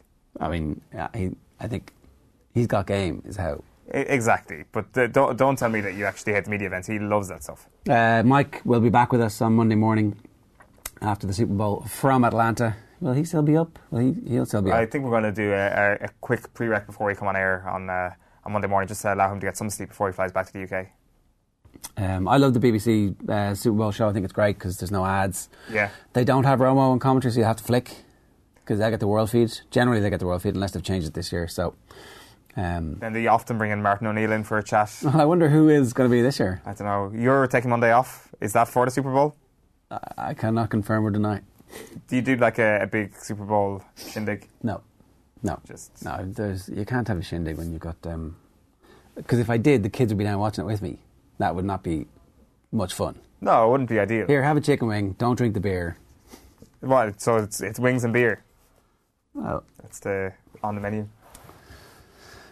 Yeah. You're gonna.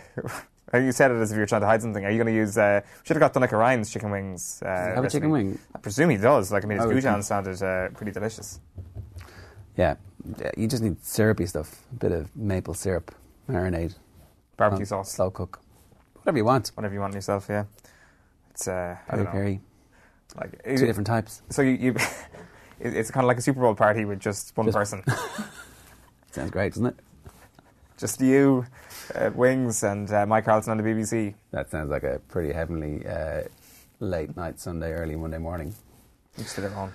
Uh, let's move to uh, to Liverpool and uh, Dominic King uh, in a minute. First, Andy Mitten joined Johnny Ward and Kevin Kilbane on the football show last night. The lads got talking to Ole Gunnar Solskjaer and whether or not he'll be kept on as Manchester United head coach at the end of the season. Because if they listened to some of the online fans, they'd have no players left. They'd, they would have all been sold. Marcus Rashford at times this season would have been sold because people have said he's only getting a look in because he's a Mancunian, because he's a United fan. He's actually a very good player who is now confident and playing in his preferred position. Every player, as you know, Kevin, has bad times. Lukaku's had a bad time. Sanchez has had a pretty wretched twelve months. Do I think he's finished as a player? No, I don't. I think these people should be given the benefit of the doubt. Even Fred, fifty-two million pounds. He's, had, he's done nothing so far. I don't think we should sell him. Lindelof, a year ago, some United fans were saying, this guy's a disgrace. He should never have been bought. He should never be there, this famous red shirt. They're not saying it now. I've got emails in my inbox from six weeks ago saying we should get protests. I'd be quite funny if I replied to some of them and said, OK, Leicester on Sunday, let's let's get the protest going against the club. You won't find any support for it. Just just briefly, if you were to call it now, will he be the manager at the start of next season?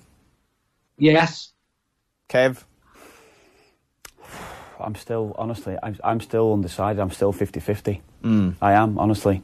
Because I think if a big name were to come up, I still I still think at the moment, I think he'd jump ahead of him. I don't know. Andy had a look of a man who knows something about something there. He definitely was like, if he's saying yes now at this stage, I think it's more than likely going to happen. I don't think it's anywhere near fifty-fifty. So I think um, Andy's very well sourced at Manchester United. So, uh, yeah, you can see why he would be um, favoured at this point. Let's move on because we want to talk about Liverpool last night. Uh, Dominic King, the North West football reporter with the Daily Mail, is with us now. Dominic, good morning to you. How are you doing? Morning. I'm very well. How are you? Good, yeah. Um, I guess there was always going to be a bit of a wobble from uh, a Liverpool perspective, and this is not the worst wobble that's ever happened to a team. You know, they've extended their lead after the round of midweek fixtures in the Premier League. So the fact that Man City have lost isn't irrelevant. It's actually unbelievably important. And that changes the context of how Liverpool fans should feel about this game. But in the moment, it feels like a lost opportunity. Yeah, I, I think you're right, because everybody just made the assumption that um, that Liverpool would now be seven points clear. And uh, and they've capitalised on what happened with Manchester City and, and, and Newcastle on Tuesday night. But you know, I, I think people should realise, you know, it's it's it's very very dangerous to make assumptions at this time of year, because everybody assumed New, uh, Man City were going to beat Newcastle. So it just listen, there's going to be all sorts of um, there's going to be twists before before the end of the season. Both teams are going to drop points in unexpected places. Um, It's just the nature of it's just the nature of a title race. It's just the, the nature of what happens when um, pressure is on people, um, and they're, they're striving to get the the biggest prize there is in in, in English football. So, um, listen, that point could actually be very very important at, at, the, at the final outcome.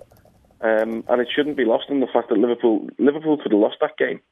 Could easily have lost that game last night. And there was a couple of scares in the second half with um, needed last-gasp saves. So, um, you know, point wasn't ideal. But it's not the end of the world by any means.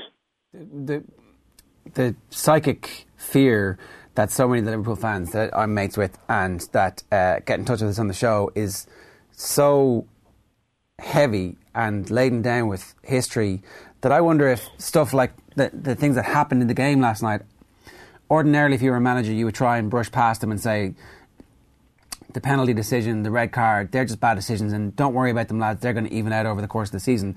But if your club, and you you know and you can sense that in the city, in, on the terraces, in the seats rather, uh, that there is just this kind of fear of, of, of the burden of history, do you actually just start turning this into a, look, they're out to get us? They, they're trying to stop us here. Do you try and foment some kind of underdog, us against them mentality?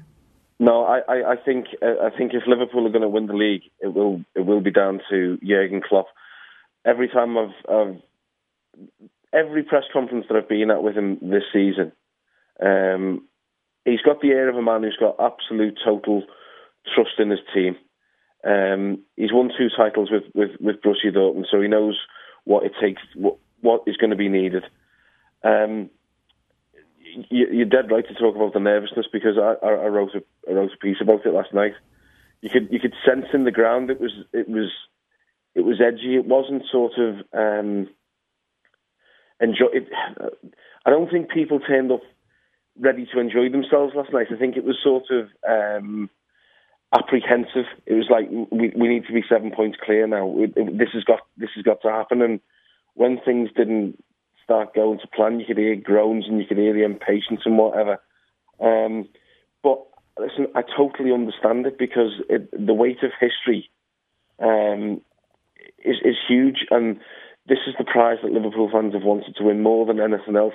And every season that, that, that goes by without them winning it, is it, it, it, it adds to the frustration, it adds to the impatience, and. Um, I just think it's going to be it's going to be nervy until until the end. Um, but then, if you know, if they do get over the line, imagine what the party will be like.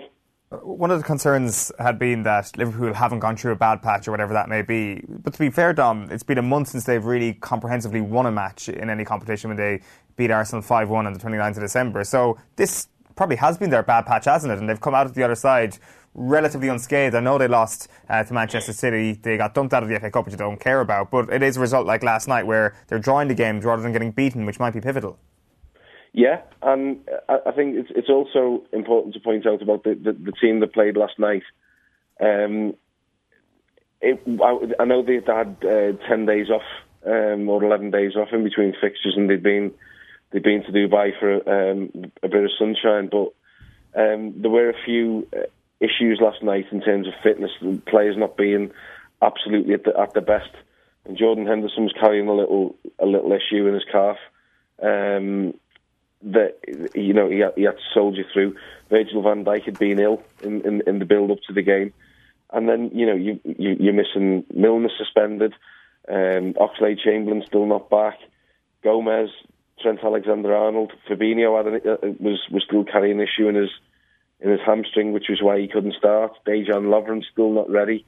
So when, when you start listing players like that, and you can see, you know, it hasn't been great, but he's been trying to sort of muddle on through, and, and the players have, um, well, as you said, if, they, if this is the blip, and, and they've managed to extend the lead while, while they're in the blip, then doesn't that, doesn't that augur well for what, what's going to come in the later later months? So given the, the faith that Klopp has in his team and the fact that there are some players to come back from injury, is there was there any sense, any talk given to signing a replacement fullback in this window?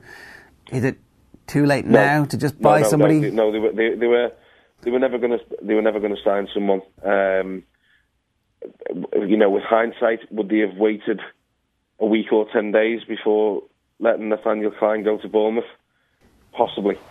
Um, But Klopp was explaining to us that um, you know you can't, you can't foresee these things. They've made a decision. You have to sort of be fair to people because Klein wasn't going to play, so it, it made sense for him to go at the time. What they couldn't have foreseen was uh, Milner getting a suspension, Trent Alexander-Arnold getting injured and Gomez's injury taking a little bit longer to heal. But um, in terms of incomings, no, it was never it was never on the on the cards. Um, they won't do any business today, and I, I, I don't think there'll be anybody going out at all. Um, the only one that's, that's left would be Lazar Markovic, but there's, there's, there's little interest in him at all. In retrospect, should they have signed, or do you think they, the only the only thing they should have done was just not let Klein go, or until the end? Like, is there any? Would there have been any sense in spending twenty million quid on Matt Doherty or somebody like that, for example, to get you through to the end of the season and go, look, it's going to win the league for us. That's all we need. Yeah, uh, uh, Liverpool wouldn't do that. They wouldn't make a sort of um, short-term, short-term stopgap signing um, for, for that. They've got a. a particular way of doing the business. The only one who had players that are, are going to be long-term investments, and um, no, he, he wouldn't. He wouldn't do a, a stopgap. There was a few questions after the the night that um, Lovren got injured at, um, at Wolves, and the replies back that we were getting were, were, you know, he's not signing anybody just for, for one or two games. So he's, he's made his decision. As I said to you, he's got huge faith in the squad, and once once. You know, once he's got everybody fit, I, I think that um, they've got one of the, one of the best squads in Europe, and nobody would, would, would dispute that.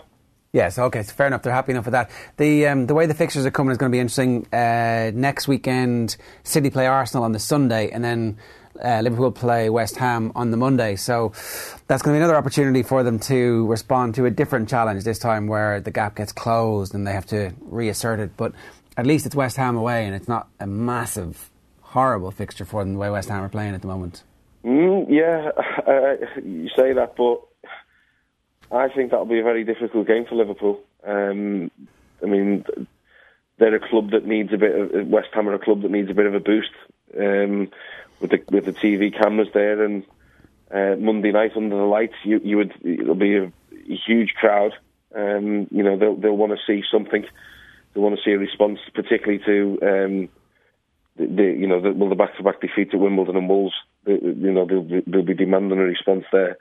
Um, so it'll be it'll be very, very difficult. But then we're assuming that Man United, Man City are going to beat Arsenal, and you just don't know what you're going to get with Arsenal, do you? Um, I just I, I can't see I can't see Man, Man City having a run where they where they go on eight or nine games of of, of, of straight wins. I just think there's There's a little bit of unpredictability about them.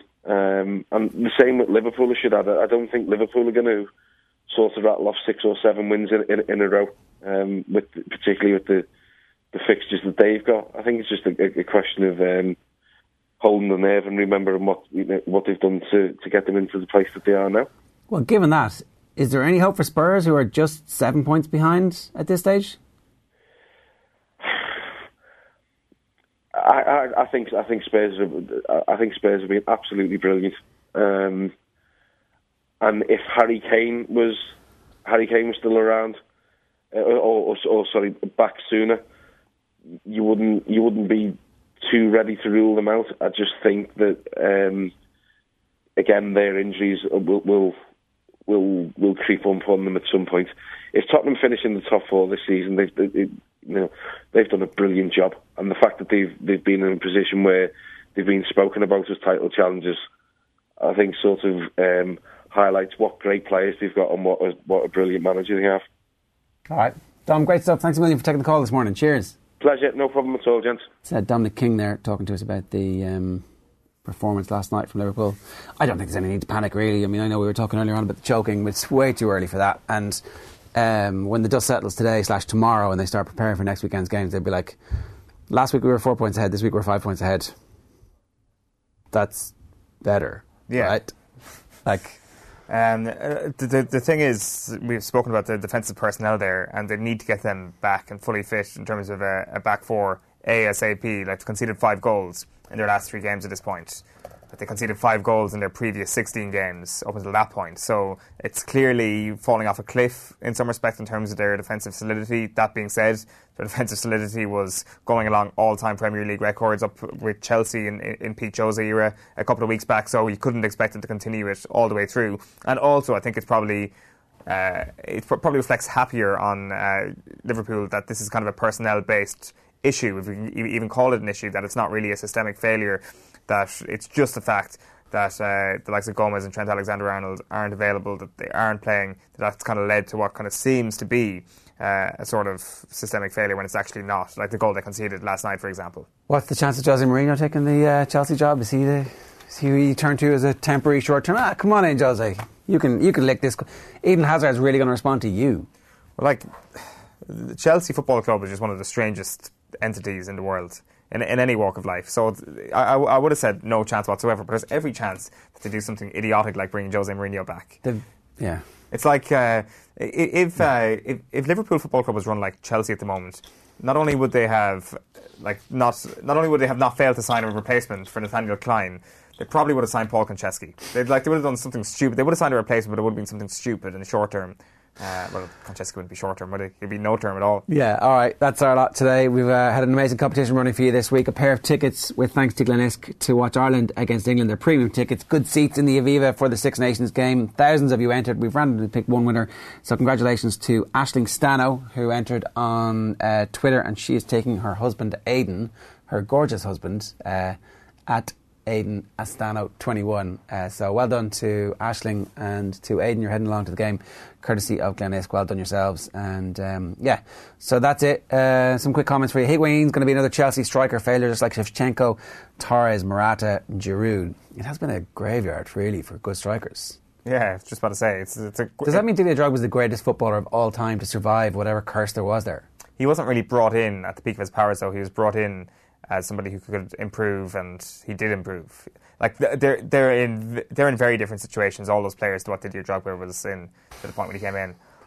Also, Didier Drogba had far more of a killer instinct than any of those did, and it probably comes from the fact that he was hungry to reach the very top level of football, whereas all those players probably reached the top level. And like it, it, it seems weird to say that about someone like they were Giroud. But like oh, Giroud, I don't know. Giroud was bought in. To brought in to be a sub. I don't think he's in the same uh, list there. And then uh, Duddick is so sound, says Fergal Carney. Mad to believe he'd take the head off you in a game. Yeah, but uh, all the silent assassins are always like that. Just ask Ole Gunnar Solskjaer. Tomorrow morning, seven forty-five, Adrian Owen and Alan Quinlan looking forward to the weekend's football, G A A and the rugby too. I can't believe it's Thursday of a Six Nations week where everybody assumes we're just going to kill England. All we've got to do is show up. Except for you, you naysayer. I don't know. I'm just a little bit worried. Surely this game gets closer. That's the whole point. You get a bit more worried. No. Like, get get used to being superior. He's from Kerry. See you tomorrow. So, if you like this, you'll probably also like O T B A M, Ireland's only sports breakfast show. Subscribe to the O T B A M podcast stream or catch the show live on YouTube, Twitter, Facebook or off the ball dot com every morning from seven forty-five a m